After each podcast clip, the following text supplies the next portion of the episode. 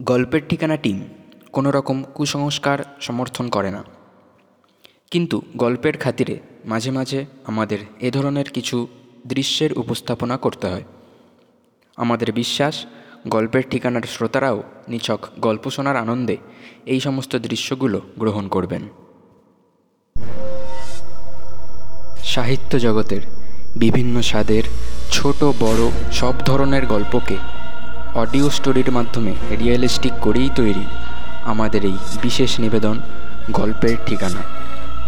আজ আপনাদের জন্য রয়েছে লেখক এইচপি লাভক্রাফটের লেখা দি কল অফ কথুল গল্পের দ্বিতীয় অংশ, the tale of inspector Legrasse এর আগে প্রকাশিত গল্পের প্রথম অংশ যারা এখনও শোনেননি, তাদের অনুরোধ নিচের ডেসক্রিপশান বক্সে দেওয়া লিঙ্ক থেকে গিয়ে গল্পটির প্রথম অংশ শুনে আসুন। গল্প পাঠে সুমন এবং গল্পের সূত্রধর আমি স্বর্ণদ্বীপ শুরু হচ্ছে the tale of inspector Legrasse গল্পের প্রথম অংশে আপনারা শুনেছিলেন কথক কোনো এক প্রফেসরের গবেষণার জিনিসপত্র থেকে খুঁজে পান কিছু নথি। নথির প্রথম খণ্ড থেকে তিনি জানতে পারেন, একজন স্থপতি তার অদ্ভুত স্বপ্নে দেখা একটা প্রাণীর মূর্তি বানিয়ে প্রফেসরের কাছে মূর্তির গায়ে লেখা প্রাচীন চিত্রলিপির অর্থ সম্পর্কে জানতে চান। সেই লিপিও অবশ্য স্বপ্নে দেখেই খোদাই করেছিলেন তিনি। প্রফেসর, পুরো ঘটনাটা সবিস্তারে তার কাছ থেকে জেনে নেন। এ বিষয়ে তদন্ত করে তিনি জানতে পারেন যে, শুধু সেই স্থপতিই নয় অনেকেই সেই সময় ওই একই অদ্ভুত স্বপ্ন দেখেছিলেন। আর এর ফলে পৃথিবীর অনেক জায়গায় অনেক চাঞ্চল্যের সূত্রপাত হয়। হেনরির স্বপ্ন দেখা বন্ধ হয়ে গেলেও প্রফেসর এ বিষয়ে তদন্ত থামাননি। তারপর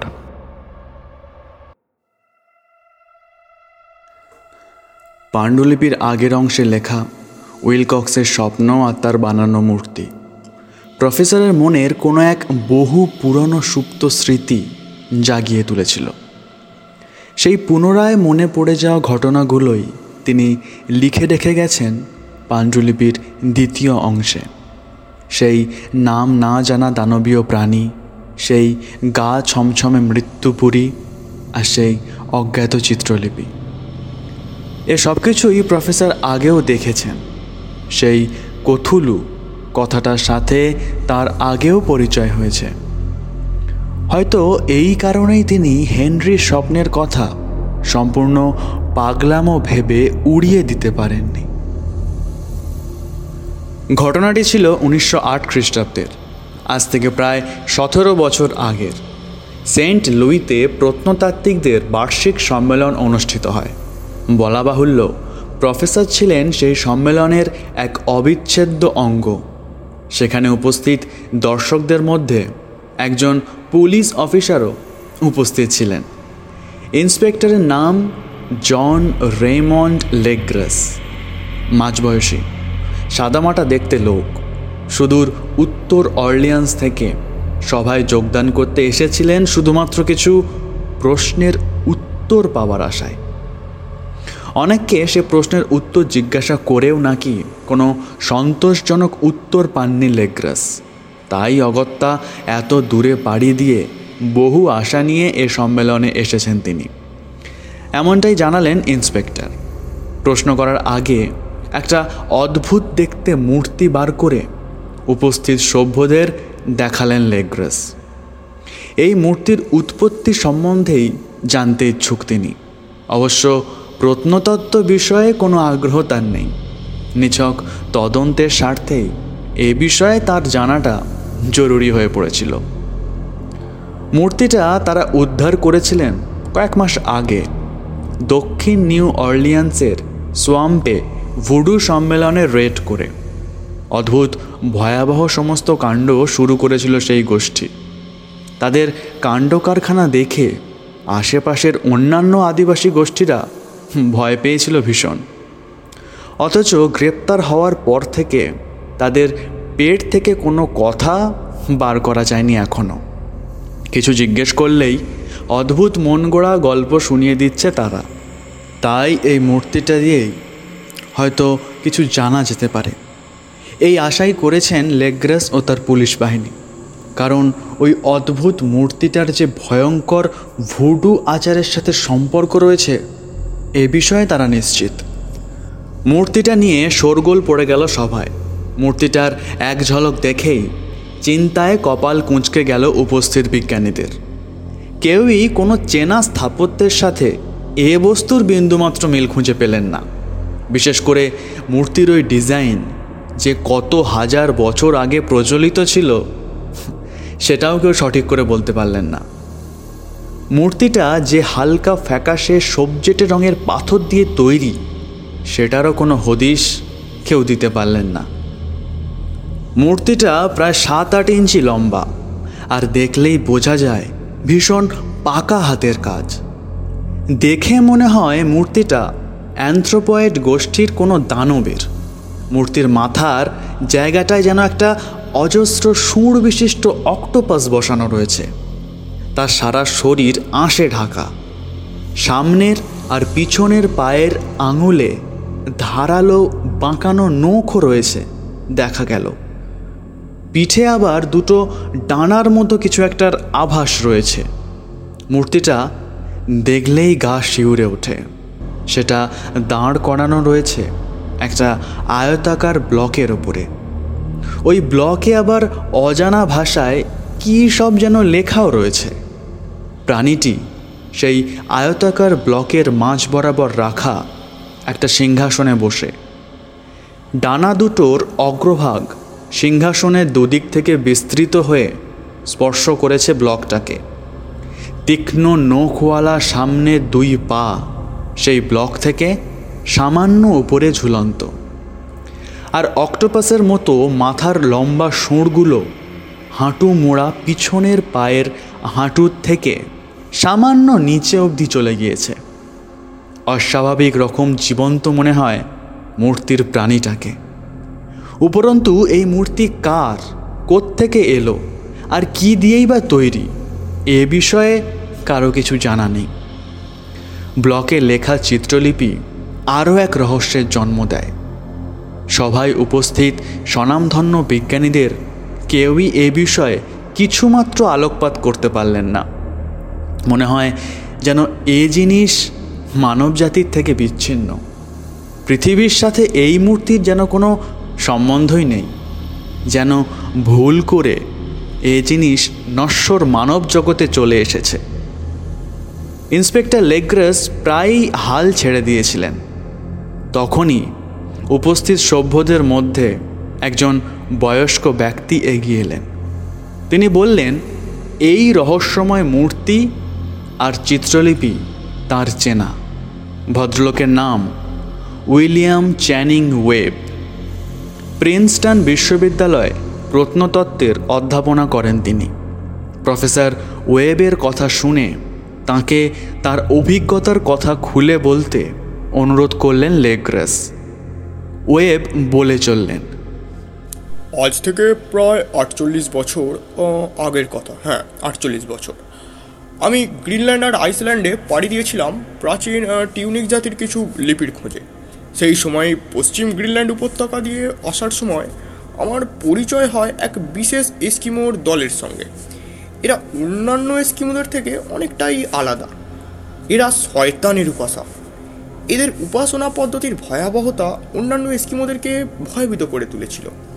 অবশ্য স্থানীয়দের মতে এদের এই পদ্ধতি নাকি পৃথিবীর জন্মেরও বহুকাল আগে থেকেই চলে আসছে। এদের উপাস্যের নাম আহ, তরণা সুখ হ্যাঁ তরণা সুখ আর তাকে তুষ্ট করতে হেন কাজ নেই যা এরা করতে পারে না। নরবলি তো সেখানে অতি সামান্য একটা ব্যাপার। তো এদেরই এক উচ্চবর্ণের পুরোহিতের সাথে ভাব জমিয়েছিলাম আমি। আদায় করেছিলাম কিছু কাগজপত্র। তাতে রোমান হরপে অনুদিত ছিল সেই এস্কিমোদের উপাসনায় ব্যবহৃত বিভিন্ন মন্ত্র। আর সেখানে দেখেছিলাম আমি একটা মূর্তি। আমি নিশ্চিত হুবহু মিস্টার লেগ্রাসের আনা মূর্তিটারই মতো দেখতে ছিল সেটি। সেই মূর্তি তারা ব্যবহার করত তাদের উপাসনায়। যখন অরোরার আলো বরফ ঢাকা পাহাড়ের চূড়ো স্পর্শ করত, তখন তারা সেই মূর্তিটাকে ঘিরে নৃত্য করত। সেই মূর্তির গায়েও এই রকমই লেখা খোদাই করা ছিল। হ্যাঁ হ্যাঁ আমি নিশ্চিত, আমি একদম নিশ্চিত যে সে লিপি আর এই লিপির মধ্যে কোনো ফারাক নেই। প্রফেসর ওয়েবের অদ্ভুত অভিজ্ঞতার কথা শুনে আরও বহু গুণ উৎসাহিত হলেন লেগ্রেস। এত বিশাল ভৌগোলিক দূরত্ব সত্ত্বেও ভুডু গোষ্ঠী আর এস্কিমোদের উপাসনা পদ্ধতির মধ্যে মিল রয়েছে। এ যে কল্পনাও করা যায় না। প্রফেসরকে এস্কিমোদের মন্ত্রটা মনে করতে বললেন লেগ্রাস। প্রফেসর যেটা বললেন, সেটা কিছুটা এরকম। In his house at R'lyeh dead Cthulhu waits dreaming অর্থাৎ রিলে শহরের গৃহে মৃত কথুলু স্বপ্নে আবিষ্ট আছেন। এরপর সকলের অনুরোধে ইন্সপেক্টর লেগ্রাস তার রেইডের ঘটনা বর্ণনা করলেন সবিস্তারে। তারিখটা ছিল পয়লা নভেম্বর উনিশশো সাত। আমাদের নিউ অর্লিয়ন্সের পুলিশ বাহিনীকে ডাকা হয় দক্ষিণের লেগুন কান্ট্রিতে। সেখানকার বেশিরভাগই বন্য আদিবাসী। কিন্তু তারা শান্তিপ্রিয়। তারা লেফিদের বংশধর। কোনো কারণে ভীষণ আতঙ্কিত হয়ে তারা পুলিশের সাহায্য চেয়েছে। তাদের জিজ্ঞাসাবাদ করে জানলাম, বেশ কয়েকদিন ধরে রাতে গভীর জঙ্গল থেকে ভেসে আসে অদ্ভুত মন্ত্রোচ্চারণের শব্দ। স্থানীয় ভুটু আচাল তারা চেনে। এ জিনিস যেন তার থেকে অনেক বেশি ভয়ানক। সে শব্দ যেদিন প্রথম শোনা গেছিল, তার পরদিন থেকে আবার নতুন এক সমস্যা দেখা দিয়েছে। তাদের গোষ্ঠীর অনেক নারী আর শিশুরা হারিয়ে যেতে থাকে গভীর জঙ্গলে। যেদিন দূরে জঙ্গল থেকে ভেসে আসা টমটমের শব্দ শোনা যায়, তার পরপরই ঘটতে থাকে এই অঘটন। আর সেই রাতগুলোতে হাড় হিম করা আর্তনাদের শব্দে কান ঝালাপালা হয়ে যায় তাদের। তাদের কয়েকজন নাকি ঘটনাস্থলে গিয়ে দেখে এসেছে হুডু উপাসকরা আকাশ ছোঁয়া আগুনের লিলিহান শিকা ঘিরে নৃত্য করছে। ঘটনা শুনে তদন্তের কাজে নেমে পড়লাম আমরা। সেই সমস্ত আদিবাসীদের কয়েকজনকে গাইড হিসেবে সঙ্গে নিয়ে আমাদের জনাভিষেক পুলিশ কর্মী গাড়ি নিয়ে রওনা দিলাম উপাসনা ক্ষেত্রের উদ্দেশ্যে। কিছু দূর গিয়ে রাস্তার অবস্থা দেখে বুঝলাম, আর গাড়ি নিয়ে এগোনো সম্ভব নয়। আগত্যা পায়ে হেঁটেই আরও গভীরে প্রবেশ করতে থাকলাম আমরা।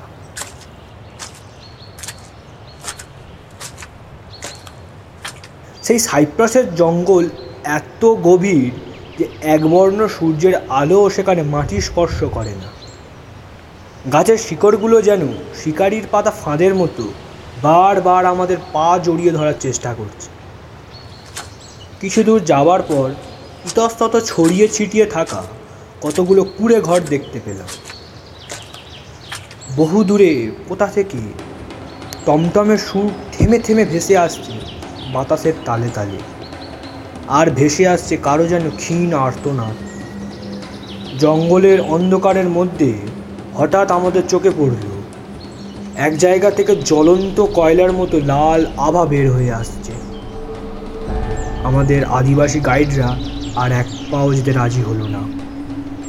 অগত্যা, কেবল আমরা বিশ জন পুলিশই এগিয়ে চললাম সেই লাল আলোকে লক্ষ্য করে। বেশ বুঝতে পারছিলাম, আমরা অজানা অদেখা সম্পূর্ণ এক নতুন জগতে পা দিতে চলেছি। ওখানে যে আমাদের জন্য কি অপেক্ষা করছে, ঈশ্বরই জানে। লোকমুখে প্রচলিত। ওখানে নাকি একটা বিশাল হ্রদ আছে। সেই হ্রদ কেউ কোনোদিন চোখে দেখেনি। সেই হ্রদে নাকি বাস করে নির্দিষ্ট আকারহীন, জ্বলন্ত চোখওয়ালা সাদা পুলিপাস জাতীয় জীবের। আবার গভীর রাতে নাকি বাদুরের মতো ডানাওয়ালা দানবেরা সব বেরিয়ে আসে গুহার অন্ধকার থেকে। তারা নাকি উপাসনা করে হ্রদের জীবের। সে হ্রদ নাকি মিসিসিবি শহরের থেকেও প্রাচীন? এই জঙ্গলে পশু পাখি আসার আগেই নাকি এই হ্রদের জন্ম হয়েছে। তবে সেই হ্রদ নির্দিষ্টভাবে কোথায় বা তার আদৌ অস্তিত্ব আছে কি না, তা অবশ্য কেউ সঠিক করে বলতে পারে না। সবার বিশ্বাস সে হ্রদের কাছে যে একবার যায়, সে আর বেঁচে ফিরে আসতে পারে না। তবে সে হ্রদ থাক বা না থাক, ভুরু সম্মেলনের জায়গাটাও যে ভীষণ ভয়ানক, তাতে কোনো সন্দেহ নেই। আর আদিবাসীদের ভয়ের কারণও তাদের চেঁচামেচি নয়। সেই সম্মেলনের স্থান আর উপাসনার পদ্ধতিই হল ভয়ের আসল কারণ। অন্ধকার জঙ্গলের যেদিক থেকে লাল আলো আর টমটমে সুর ভেসে আসছিল। সেই দিকে এগিয়ে যেতে থাকলাম আমরা। এতক্ষণে আমাদের কানে ভেসে আসতে শুরু করল কয়েকজনের অমানসিক উন্মত্ত চিৎকার। মানুষ তো দূর, কোনো পশু পাখিরও মুখ থেকে ওরকম ভয়ানক আওয়াজ বেরোতে পারে, আমরা কেউ কখনো শুনিনি।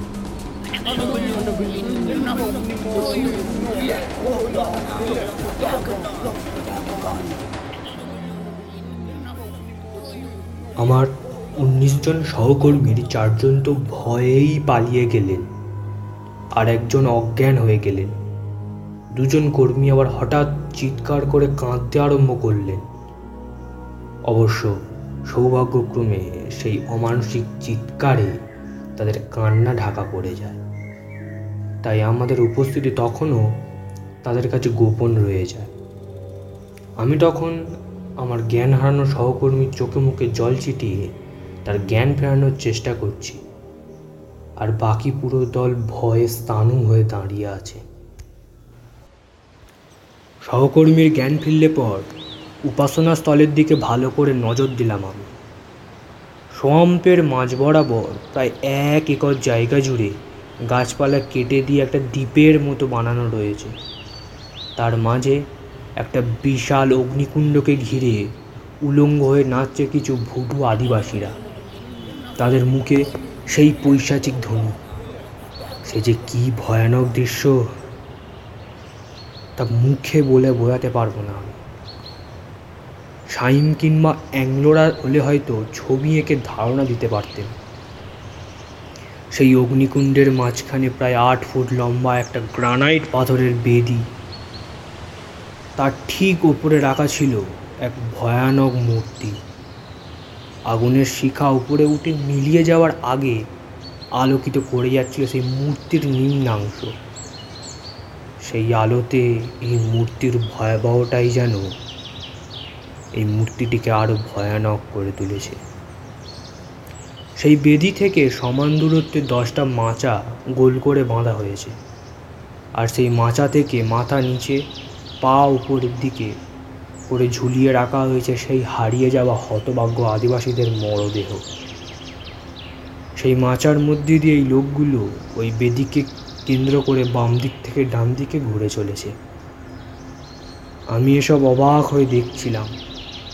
এমন সময় আমার এক সহকর্মী মিস্টার জোসেফ ডি গালভেজ আমার পাশে এসে দাঁড়িয়ে আমার ডান হাত জোরে চেপে ধরে বলল শুনতে পাচ্ছেন, স্যার? পাচ্ছেন শুনতে? ও ও, আসছে, স্যার। এই সেই মূর্তির জানোয়ারটা, স্যার। ওই যে দেখুন, সেই দূরে। ও, আসছে। আপনি দেখতে পাচ্ছেন না?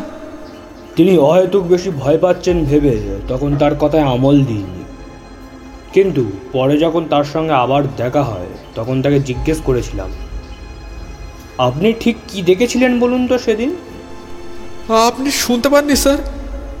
ডানা ছাপটানোর শব্দ। আমি আমি নিশ্চিত সেই মূর্তির ডানাওয়ালা জন্তুটার শব্দ। দূরে গাছপালার আড়ালে একজোলা জ্বলন্ত চোখও দেখেছিলাম আমি। জন্তুটা বিশাল বড়, স্যার। জঙ্গলের ওই পাহাড়টার মতো বড়। জানি না তিনি কতটা ঠিক বলেছেন আর কতটা মন গড়া। হয়তো বেশি আদিবাসী লোককথা শোনার ফলেই তিনি এইসব ভুলভাল জিনিস দেখেছেন। যাই হোক, তো পরিশ্রান্ত হয়ে পুলিশ স্টেশনে ফিরে এলাম সেদিন। বন্দীদের দিকে একটু ভালো করে নজর দিয়ে বুঝলাম, এদের মধ্যে বেশিরভাগই নিচু জাতির নাবিক। কয়েকজন নিগ্র আর মিউলাটো দলে থাকলেও বেশিরভাগ কেপ ভারতে দ্বীপপুঞ্জের ব্রাভা পর্তুগিজ ওয়েস্ট ইন্ডিয়ান জেরা করে জানতে পারলাম, এখানেই নাকি ভুডু আচারের সূত্রপাত। তবে এই আচার সাধারণ নিগ্রোদের ডাকিনীতন্ত্রের থেকেও অনেক গভীর ও ভয়ানক। এই জাতি নিজেদের ধর্মাচরণের ওপর অত্যন্ত গভীর বিশ্বাস রয়েছে। ধৃতদের কথা অনুযায়ী, এই পৃথিবীতে মানুষ হাজার অনেক অনেক আগে এখানে প্রাচীন দেবতারা রাজত্ব করতেন। সেই সমস্ত প্রাচীনেরা সদ্যজাত পৃথিবীতে এসেছিলেন দূর আকাশের কোনো এক নক্ষত্র থেকে। সে সকল দেবতারা ভূগর্ভে ও সমুদ্রগর্ভে তলিয়ে গেছেন বহুদিন আগে। কিন্তু তলিয়ে যাওয়ার আগে পৃথিবীর সর্বপ্রথম মানুষদের তাদের সমস্ত গূঢ় তত্ত্বের কথা জানিয়ে গেছে। এবং সেই মানুষগুলোই এই উপজাতি তৈরি করেছে তারপর। তাদের বিশ্বাস, তাদের এই গোষ্ঠী অমর। পৃথিবীর জন্মের আদিকাল থেকে তাদের অস্তিত্ব ছিল। আজও আছে। আর ভবিষ্যতেও পৃথিবীর কোনো না কোনো অন্ধকার পরিত্যক্ত কোণায় টিকে থাকবে। অপেক্ষা করবে সেই মাহেন্দ্র ক্ষণের, যখন সমুদ্র গর্ভের রিলে শহরের বুকে নিদ্রামগ্ন মহান কুথুলু তার মহানিদ্রা থেকে উঠে আসবেন। কুক্ষিগত করবেন সমস্ত বিশ্ব ব্রহ্মাণ্ড যখন নক্ষত্ররা সঠিক জায়গায় আসবে, তখন তিনি উঠে আসবেন তার সমাধি থেকে। আর এই গোষ্ঠীর মানুষজন আমৃত্যু তৈরি থাকবেন তাকে অভ্যর্থনা জানানোর জন্য। তারা এও বলেছে, আপাতভাবে পৃথিবীর শ্রেষ্ঠ জীব মানুষ হলেও মানুষের আয়ত্তের বাইরে অনেক জীব এই পৃথিবীতে বর্তমান। যেমন কিছু কালো ডানাওয়ালা প্রাণীরা মাঝে মাঝে গুহার অন্ধকার থেকে বেরিয়ে আসেন মহান কুথুলুর অনুগামীদের দর্শন দিতে। তাদের মধ্যে বিশ্বাসটা যেন টিকে থাকে সেটা নিশ্চিত করতে। কিন্তু এসব প্রাণীরা অবশ্য সেই প্রাচীন দেবতাদের কেউ নন। তাদের মানুষ কখনো চোখে দেখেনি। এই বিভৎস মূর্তিটি কুথুলুর বটে। তবে অন্যান্য দেবতাদের কেমন দেখতে কুথুলুর মতোই নাকি আলাদা, তা কেউ জানে না। মূর্তির গায়ে লেখা প্রাচীন লিপির অর্থ কারোর জানা নেই। শুধু মুখে মুখে শুনে আসা মন্ত্রটার অর্থ তারা জানে। সেই মন্ত্র নাকি ফিসফিস করে বলতে হয়। তাদের এখন আফসোস। এই নিয়ম মানা হয়নি বলেই নাকি আমাদের হাতে ধরা পড়তে হয়েছে তাদের। উপাসনার নিয়ম সঠিকভাবে না মানলে তার ফল নাকি হয় মারাত্মক। সেই মন্ত্রের মানেটা প্রফেসর ওয়েব আর আমি এর আগেও বলেছি। মানেটা হলো, রিলেহ শহরের গৃহে মৃত কুথুলু স্বপ্নে আবিষ্ট আছেন। ধৃতদের মধ্যে মাত্র দুজনকে মানসিকভাবে সুস্থ বললেন চিকিৎসকেরা। বিচারে তাদের ফাঁসির হুকুম হলো। বাকিদের স্থানীয় মানসিক হাসপাতালে ভর্তি করানো হলো। যদিও তাদের দাবি, নরবলি দেওয়ার পিছনে তাদের কোনো হাত নেই। গুহার ভিতর থেকে যে বড় বড় কালো ডানাওয়ালা জীবেরা বের হয়ে এসেছিল, এটা তাদেরই কাজ। যদিও সে ধরনের কোনো জীবের কোনো হদিশ পুলিশ বাহিনী এখনও পায়নি। ধৃতদের মধ্যে কাস্ত্র নামে একজন অত্যন্ত বয়স্ক নাবিকও ছিল। তার বয়ান থেকে অনেক কথা জানতে পেরেছিলাম আমরা। তার দাবি, সে নাকি বিশ্বের অদ্ভুত সমস্ত বন্দরে ঘুরে বেরিয়েছে আর চীনের পর্বতমালায় গিয়ে দেখা করে এসেছে এই গোষ্ঠী প্রধানদের সঙ্গে। সেসব প্রধানেরা নাকি বহু প্রাচীনকাল থেকে আজও বেঁচে আছে। তারা নাকি তাকে বলেছে, মানুষ আসার আগে বিশ্বব্রহ্মাণ্ডে রাজত্ব করতে অন্য কেউ। তারা তৈরি করেছিলেন বিশাল বিশাল সব নগর, নগরী। সেসব নগরীর চিহ্ন নাকি এখনও প্রশান্ত মহাসাগরের কোনো এক অজ্ঞাত দ্বীপে বিশাল বিশাল পাথরে বর্তমান। তারা সকলেই মানুষ আসার অনেক আগে মারা যান। কিন্তু সেই গোষ্ঠীর লোকেদের এমন বিদ্যা জানা আছে, যাতে সেসব মহান প্রাচীন দেবতাদের আবার বাঁচিয়ে তোলা যায়। শ্রেষ্ঠের অমোঘ নিয়মে যখন নক্ষত্ররা ঘুরতে ঘুরতে একটা নির্দিষ্ট অবস্থানে আসবে, তখন নাকি তাদের আবারও পৃথিবীর বুকে বাঁচিয়ে তোলা যাবে। সেসব প্রাচীনেরাও এসেছিলেন দূরের কোনো নক্ষত্রমালা থেকেই। কাস্ত্র আরও বলল, সেসব মহান দেবতারা নাকি কোনো রক্তমাংসের প্রাণী ছিলেন না? তারা যে কী উপাদান দিয়ে তৈরি, তা কেউ বলতে পারে না।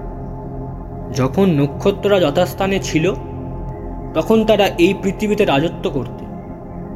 কিন্তু নক্ষত্রের অবস্থানের পরিবর্তন হলেই তাদের পক্ষে বেঁচে থাকা আর সম্ভব হতো না। কিন্তু বেঁচে থাকতেন না মানেই যে মারা যেতেন, সেটাও বলা ঠিক নয়।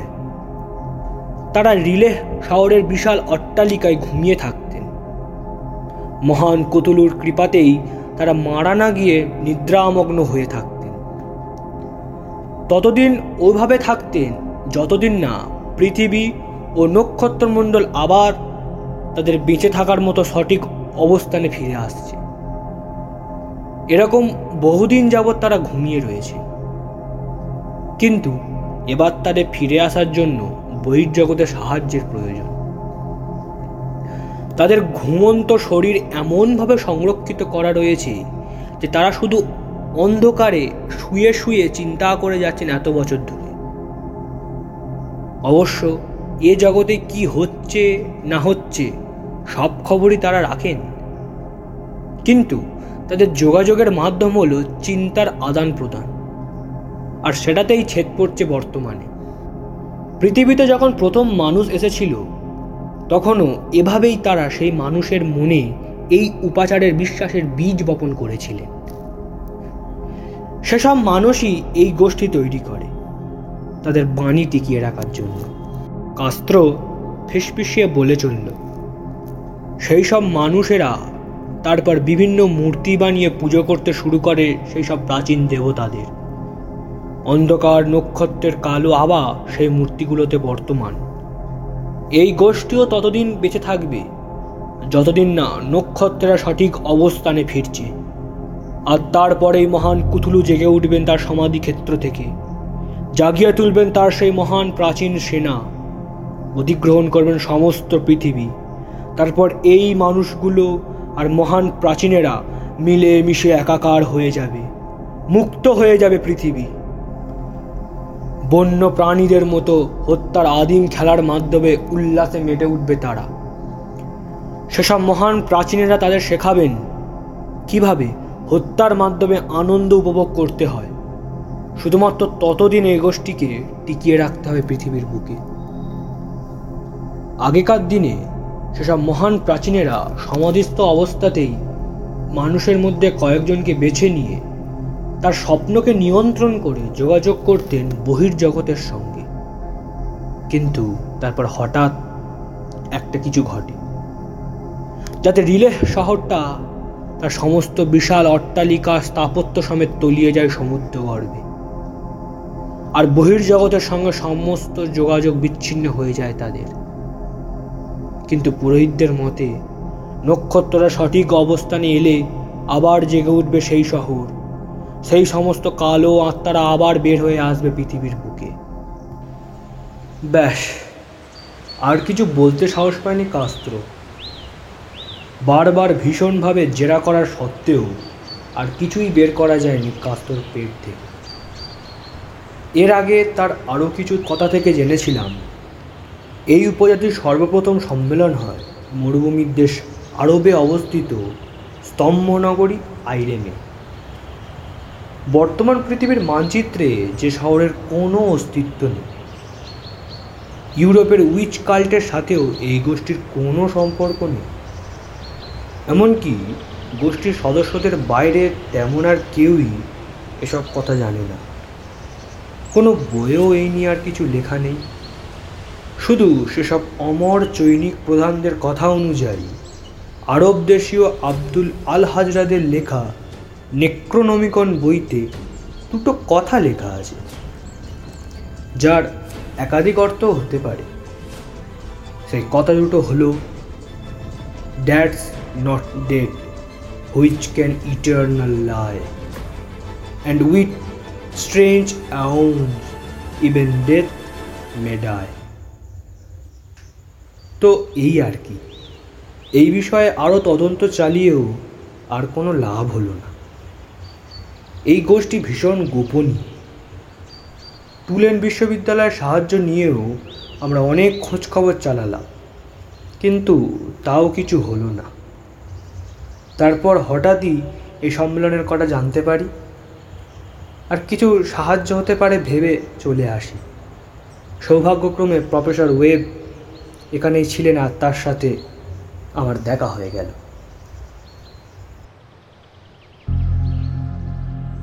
এই অবিশ্বাস্য ঘটনার পরে বাকরুদ্ধ হয়ে গেলাম আমি। লেগ্রেসের থেকে সেই মূর্তিটা প্রফেসর ওয়ে পরীক্ষা করবেন বলে চেয়ে নিয়েছিলেন। পরে তার মৃত্যুর পর সেটি আবার ইন্সপেক্টরের কাছে ফেরত চলে যায়। সেই মূর্তির একটা ছবি প্রফেসর জর্জের কাছে থাকার কথা। বাক্সটায় খুঁজে সত্যি একটা ছবি পেলাম। সেই মূর্তি আর উইলকক্সের আনা মূর্তির মধ্যে কোনো ফারাক নেই। বেশ বুঝতে পারলাম যে প্রফেসর কেন সেই স্থপতির আপাতভাবে অবান্তর স্বপ্নের কথায় এতটা গুরুত্ব দিয়েছিলেন।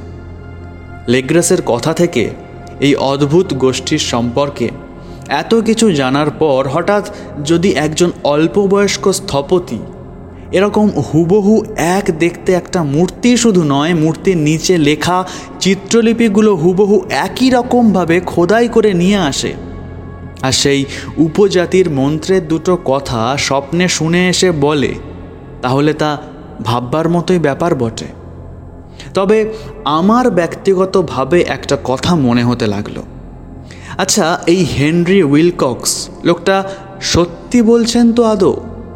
এমন নয় তো যে হয়তো হেনরি কোথাও থেকে এই উপজাতির কথা শুনেছেন? আর এ বিষয়ে নিজে তদন্ত করতে গিয়ে যখন মনে হয়েছে যে কোনো জ্ঞানী ব্যক্তির থেকে সাহায্য নেওয়া প্রয়োজন, তখনই প্রফেসর জর্জকে এসব স্বপ্নের কথা বানিয়ে বলেছেন। যদিও খবরের কাগজের কাটিংগুলো দেখলে স্বপ্নের কথাটা একেবারে উড়িয়ে দেওয়া যায় না। তবুও আমার যুক্তিবাদী মনের এই যুক্তিটাই সব থেকে গ্রহণযোগ্য বলেই মনে হলো। হয়তো ঘটনাগুলো সব মনের মধ্যে তালগোল পাকিয়ে গিয়েই এরকম একটা যুক্তির কথা আমার মনে হতে লাগল।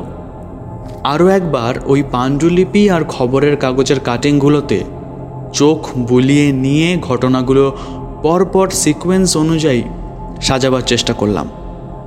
তারপর মনে হলো হেনরিকেই এ বিষয়ে সরাসরি জিজ্ঞেস করা যাক। যদি স্বপ্নের কথাগুলো বানানো হয়, তাহলে একজন বৃদ্ধ মানুষকে অহেতুক বিরক্তি করার জন্য দারুণ ভৎসনা জুটবে তার কপালে। যেমন ভাবা, তেমন কাজ। হেনরি এখনও সেই থমাস স্ট্রিটের ফ্লেয়ার দে লিজের বিল্ডিংয়েই বাস করেন। সেখানে গিয়ে দরজায় বেল বাজাতে একজন বৃদ্ধ পরিচারক এসে দরজা খুলে দিল। হেনরির সাথে দেখা করতে চাই বলাতে সে আমাকে অপেক্ষা করতে বলে চলে গেল। আমি ড্রয়িং রুমের মধ্যে সাজানো মূর্তিগুলোকে অবাক হয়ে দেখছিলাম। এসবই হেনরির বানানো। লোকটা যে অত্যন্ত গুণী, তাতে কোনো সন্দেহ নেই। পরিচারক ফিরে এসে আমাকে স্টাডি রুমটা দেখিয়ে দিয়ে বলল যে ওখানে গেলে হেনরির সাথে দেখা হবে। আমি রুমের সামনে গিয়ে দরজায় একটা ছোট্ট নক করতেই অন্যদিকে মুখ করে বসে থাকা হেনরি আমার দিকে মুখ করে চেয়ার থেকে না উঠেই জিজ্ঞেস করলেন কি চাই? নমস্কার প্রফেসর জর্জ গ্যামেল অ্যাঞ্জেলের নাম শুনেছেন নিশ্চয়ই? আমি তার দুঃসম্পর্কের এক নাতি। এটুকু শুনতেই দেখলাম ভদ্রলোক একটু নড়ে চড়ে বসলেন। হ্যাঁ বেশ কয়েক বছর আগে ওনার সাথে যোগাযোগ হয়েছিল আমার। বলুন আপনাকে কীভাবে সাহায্য করতে পারি? অতঃপর সেই মূর্তি আর স্বপ্নের ব্যাপারে তাকে জিজ্ঞাসাবাদ শুরু করলাম। কথায় কথায় জানলাম প্রফেসর যে তার স্বপ্নের ওপর ভিত্তি করে এতদূর তদন্ত করে ফেলেছেন তা ভদ্রলোক জানেনই না। আমিও আর এ নিয়ে আগ বাড়িয়ে কিছু বললাম না। তবে কথাবার্তায় বুঝতে পারলাম, স্বপ্নের কথা এক বর্ণ বানিয়ে বলেননি হেনরি নিজের বানানো একটা মূর্তি আমার চোখের সামনে তুলে ধরলেন তিনি। হুবহু সেই ভয়ানক মূর্তি, কোনো ফারাক নেই। তার বক্তব্য, তিনি এই প্রাণী শুধু স্বপ্নে দেখেছেন, অথচ মাটির তালে হাত দিলেই তার হাত নাকি আপনা থেকেই এই মূর্তি বানিয়ে ফেলে, তার অজান্তেই। তিনি কাব্যিক ভঙ্গিমায় তার স্বপ্নে দেখা নগরীর বর্ণনাও করলেন আমার কাছে। সেই বিশাল বিশাল স্তম্ভ, সবুজ পিচ্ছিল পাথরে ঢাকা রিলেহ নগরী, যার কোনো এক অনির্দিষ্ট দিক থেকে ভেসে আসছে, কুথুলু ফটাগান কুথুলু ফটাগান ধ্বনি নিজের চোখে না দেখলে তেমন বর্ণনা বানিয়ে বলা অসম্ভব। আমার যুক্তিবাদী মন ভীষণ ধাক্কা খেল এতে। তবুও এর একটা ব্যাখ্যা হয়। হয়তো কখনো কোথাও হেনরি এই গোষ্ঠীর আচার উপচারের কথা পড়েছিলেন, তারপর সেখান থেকে অর্জিত জ্ঞান তার অবচেতনে ক্রিয়া করে তাকে ওই সমস্ত স্বপ্ন দেখাচ্ছে।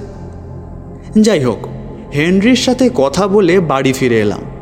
এই চিন্তা যেন আমাকে তাড়া করে বেড়াচ্ছে প্রতিনিয়ত। তবে একটা ব্যাপার আমি বেশ বুঝতে পারছিলাম।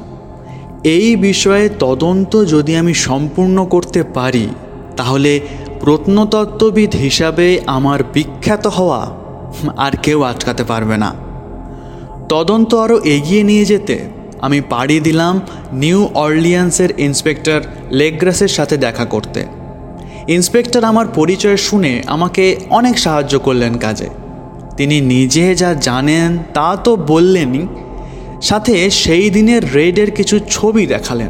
আর সেই ধৃতদের মধ্যে যারা এখনও বেঁচে আছে, তাদের কয়েকজনের সাথে কথাও বলিয়ে দিলেন। কিন্তু ওখানে যা জানতে পারলাম, তা প্রায় সবই প্রফেসর নিজের পাণ্ডুলিপিতে আগেই লিখে গেছেন। তবে যাই হোক এই ব্যাপারটা আমাকে কিছুটা উৎসাহিত করে তুলল। বেশ বুঝতে পারলাম আমি এমন একটা গোষ্ঠীর সন্ধানে এগিয়ে চলেছি, যারা অত্যন্ত গোপনীয় আর অত্যন্ত প্রাচীন, যাদের আবিষ্কার সঠিকভাবে হলে প্রত্নতাত্ত্বিক মহলে আমার নাম চিরকাল স্বর্ণাক্ষরে লেখা থাকবে। কিন্তু আমার একটা সন্দেহ বর্তমানে বিশ্বাসে পরিণত হয়েছে। প্রফেসরের মৃত্যুটা মোটেও স্বাভাবিক ছিল না। ভুডু উপাসকদের মধ্যে অনেক নিগ্র নাবিক আছে বলে শুনেছিলাম। তাদেরই কেউ হয়তো ধাক্কাধাক্কির অছিলায় বিষ মাখানো সূঁচ দিয়ে আঘাত করে হত্যা করে প্রফেসরকে। হয়তো প্রফেসর অনেক বেশি জেনে ফেলেছিলেন, তাই তাকে সরানো জরুরি হয়ে পড়েছিল। বা হয়তো তিনি অনেক কিছু জানতে পারতেন, এই আশঙ্কা করা হয়েছিল আগেই। তাই জল বেশি দূর গড়াবার আগেই তাকে সরিয়ে ফেলা হলো। এখন আমিও যদি প্রফেসরের দেখানো পথেই তদন্ত শুরু করি, তাহলে কি আমার ভবিতব্যেও এমনই কিছু অপেক্ষা করছে? আমিও কি তাহলে প্রফেসরের মতোই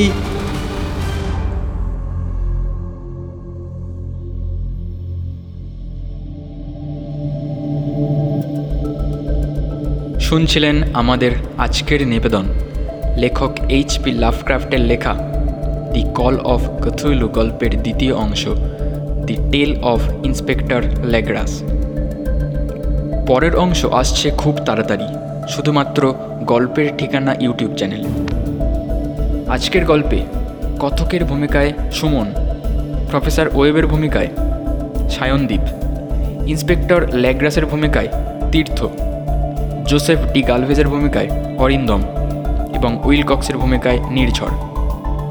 এডিটিং, স্পেশাল এফেক্টস ও পোস্টার ডিজাইনে স্বর্ণদ্বীপ সমগ্র গল্পের পরিচালনায় সায়নদ্বীপ গল্পটি ভালো লেগে থাকলে লাইক ও শেয়ার করে দেবেন এবং আপনার মতামত কমেন্ট বক্সে কমেন্ট করে জানাতে ভুলবেন না।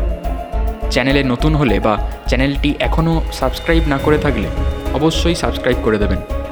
আমরা ওয়ান কে সাবস্ক্রাইবারের খুব কাছাকাছি আছে। তাই চ্যানেলটি সাবস্ক্রাইব করে পাশে থাকবেন অবশ্যই। এছাড়াও আমাদের ফেসবুক ও ইনস্টায় ফলো করতে পারেন। প্রোফাইল লিংক ডিসক্রিপশান বক্সে দেওয়া হলো। চ্যানেলের সঙ্গে থাকবেন, কারণ গল্পের পরবর্তী অংশ আসছে খুব শিগগির। ধন্যবাদ।